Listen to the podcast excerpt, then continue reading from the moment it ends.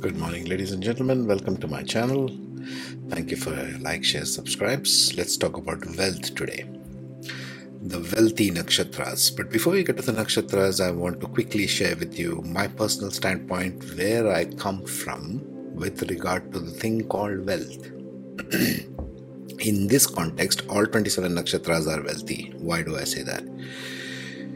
Well, wealth means it can be a wealth of love in your life. It can be a wealth of good relationships in your life. It can be a wealth of hard work that you put in in whatever it is that you're doing.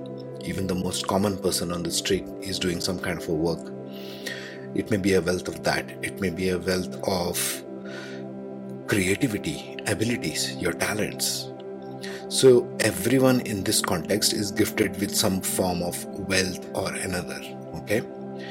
I'm not speaking wealth with regard to um, Wall Streets or the stock markets or the cryptocurrency or the Bitcoin or your bank balance, and that's a very narrow perspective from my perspective about wealth itself. Wealth, every person is wealthy in some form or the other. They just need to see it in their lives and their charts and their Vedic charts in a much, much, much, much more wider bracket okay?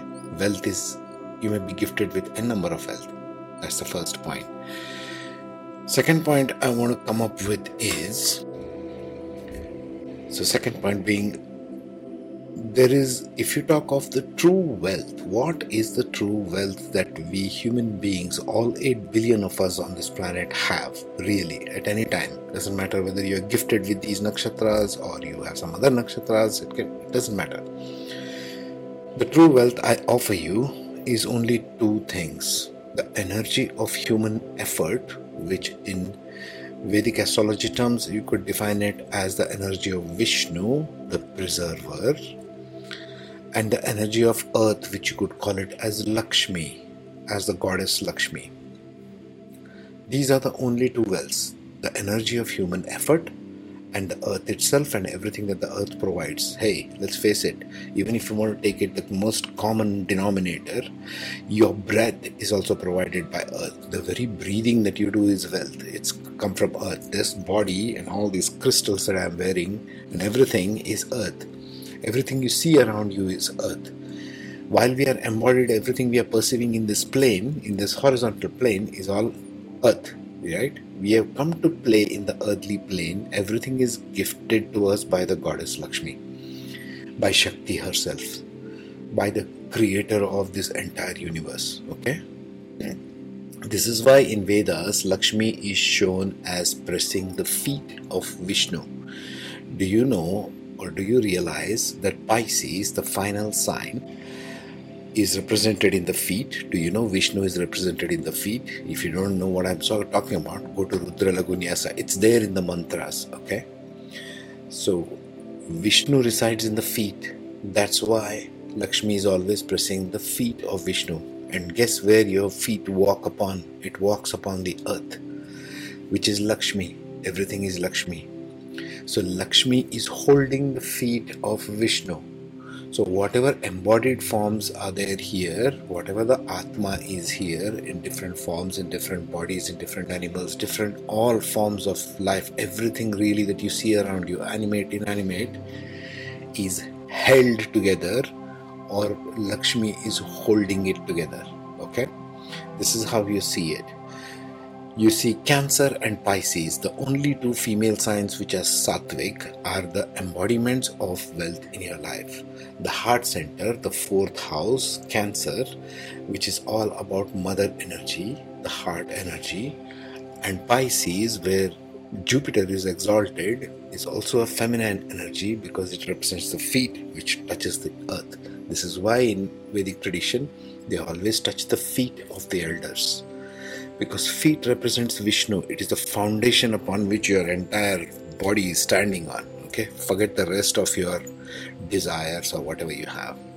Now let's talk about these nakshatras and evaluate wealth in this context, please. Don't think wealth is just stock market. That is such a narrow perspective. That is a means of exchange. If you talk of cryptocurrency, cyber currency, Bitcoin, bank account, notes, dollar, yen, rupee, whatever you want to call it, whatever currency, they are all a bill of exchange. They are means of exchange. Don't make the instrument of exchange as wealth. It doesn't mean anything. Okay? Not even for the billionaires of the planet. It doesn't mean. We are here to share wealth. We are here to give wealth to one another and to the earth. Never forget the earth because we are all about working harmoniously with the earth. Once we learn this, we really start maturing as a civilization all over the planet. Okay. So next we talk about what are the wealthy nakshatras. Now there you have it, the wealthy nakshatras, which are totally nine in number. Remember, I told you all nakshatras are wealthy in one form or the other. We are just talking here about who will make money and who will be wealthy which nakshatras have a tendency to generate and sustain more wealth than the others. It's a relative term. These are the nine nakshatras, and I've highlighted them in the pie chart Ashwini Nakshatra, Rohini Nakshatra, Pushya Nakshatra, Uttara Falguni Nakshatra, Hasta Nakshatra, Anuradha Nakshatra, Uttara Ashada Nakshatra, Purva Bhadrapada Nakshatra, and Revati Nakshatra. Now, each one of these will do it in a different style. Ashwini, for example, will get you energies as an initiator. Ashwini is an initiator, so they might want to start new projects, entrepreneurship, business ideas, and they're full of ideas. Rohini Nakshatra, on the other hand, is a commerce kind of person. These people will want to commercialize, they are experts in knowledge of making things into trade, into commerce, because you need that expertise when you want to generate wealth. You need to be grounded enough to know how to trade, what to trade. Okay? Now, Pushya Nakshatra is more like a consultant, like an advisor, like a coach, mentor, counselor, because they have the expert advice to give the business coaches. Okay?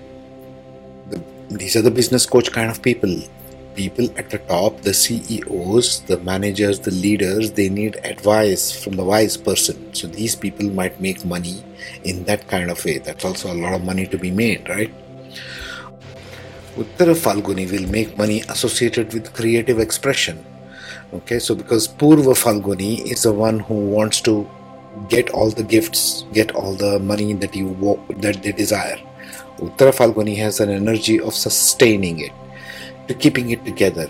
Money is all about preservation, also. The energy of money is about self preservation, about bringing things forward in a stable, grounded manner. Remember, wealth is about earth, which is stable and grounded. Hasta Nakshatra will do it in a style which is specific to hands, right? Hasta Nakshatra has got a gift of getting things accomplished through hands. They might be the workaholic, so to speak. Hard work might pay off for the Hasta Nakshatra. Anuradha Nakshatra will do it in the form of collaboration and teamwork. They're expert collaborators in teamwork, so they might build up a collaborative platform.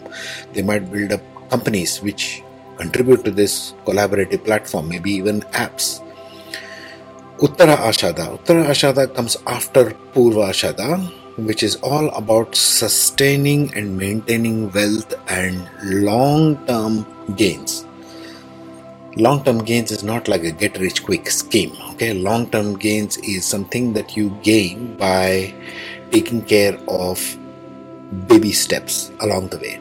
You do things one day at a time you put one brick at a time you go buy a, share one at a time you trade one good at a time that is uttarashada they're slow and steady people which is very much needed if people want to make good money in any kind of field yes Purva Bhadrapada is about rejuvenating old energy. So these people are the revolutionaries, so to speak. They will revolutionize the way you look at money, the way you look at uh, how you want to make wealth in this world. So they are very original kind of creators. If they are given right kind of planetary arrangement and everything, these people can go very far in life, but they bring it from within themselves. That's the idea of Purva Bhadrapada. Revati Nakshatra is by default gifted the wisdom of Jupiter, okay, and the energy of Jupiter itself. We shall see next which houses fall and which planets fall, etc. Okay, so Revati Nakshatra will bring in the gentleness of Pisces, taking care of everybody. Revati Nakshatra is always concerned about the collective, which is very beautiful. And they may be the top bosses, top CEOs, very much driven and concerned about the wealth of the masses. And what am I doing for the, all the masses? Yeah. Now let's see which houses are responsible as per Vedic chart about wealth. Now houses number 2 as I have marked there and house 11 these are the dominant houses which are responsible for wealth okay so the second house stands for the wealth that you're going to earn or the family that you're born in if they are wealthy as well okay? The family we have family of two kinds yes? One is one which you are born into one which we might create later on when we are individuals get married and have children. That's another family. So we have two families to speak of generally. Second house can represent either or both of them. Second house is this family you were born in and second house is also the family which you may or may not create later on. So whatever the lord of the second house is and where it is situated is very important to evaluate. And second is house number 11 11th house is the what you gain from the world. As in you have put in some amount of hard work which is house number 10 and house number 6 you have put in some work yes and now you want the gains of that the rewards of that the promotion the raise the wealth the business turnover the return on investment all that stuff that is signified by house number 11 House number 11, what you actually gain from the world, from the masses. House number 11 is for the masses. Especially for business people, it is very important to have a good house number 11 and the Lord placement and the Nakshatra placement. So now let's see the Lord and the houses and how this works out. So there you have it, the general things to watch for when it comes to wealth. Now I have kept also the chart there showing house number 2 and 11 just so that you get an idea. Okay. So we have six points to cover. What are they? Number one, planets Venus and Jupiter. The main wealth karakas in any chart are Venus and Jupiter and or aspects to the second or the 11th house which is shown there. So you need to focus only on this if you are talking about wealth, money. Planets Venus and Jupiter. Why? Because these are natural yoga karakas. These are natural benefics. They always want to gift something to you. Venus and Jupiter are the good planets by default. They don't do any damage, they don't do any harm, they only expand. And if Venus and or Jupiter or both are touching these houses 2nd and 11, you can be sure you're going to make a lot of money. Number 2. Mercury conjoined with the above, that is in conjunction with these two, Venus and Jupiter, and in those houses 2nd and 11 makes a person intellectual intellectual tradesman. Mercury is a tradesman. He's the one who puts the shop at the corner mom and pop shop. He's the one who puts on a starbucks a restaurant a franchise of some kind a kfc or anything really. He's a businessman. Mercury has the intellect for business okay? So if mercury is conjoined with venus or jupiter or looking at this amplifies the ability of person to trade and have a good business entrepreneurship. Number three, the above two dominant in one of the earlier nakshatras that I spoke of, the nine nakshatras. If these three are in second and eleventh house and in those nakshatras, well, it's even more. Now we're going deeper levels, yeah. Number four, the Ashtak Varga scores, and I'm not going to get into the details of that, software calculates it these days. Ashtak Varga scores of 11th house is higher than the 10th house. Just briefly to say about Ashtak Varga. This is the eight divisional system of calculations. All of Vedic astrology about calculations. It's highly mathematical in nature. Yeah. So this is a calculation system which is used to determine the strength of the planets based on a lot of criteria. In this specific case, eight criteria we are evaluating. To know what is the score of one house over another house. In this case, 10th house and 11th house, meaning if the score on 10th house is higher than the score on 11th house, that means 11th house is lower than the 10th house, you might be working all you want, you might be putting in all the good hard work, etc., but you might not get the equivalent amount of benefits You see what I'm saying? Be careful about this evaluation. Let's take the reverse. Let, let's take the case of the score on 11th house being higher than the 10th house. What happens? You work X amount, you get X plus Y amount as benefit. So, whatever work you're putting, you're getting more gains than how much hard work you're putting. Idealistic situation, right?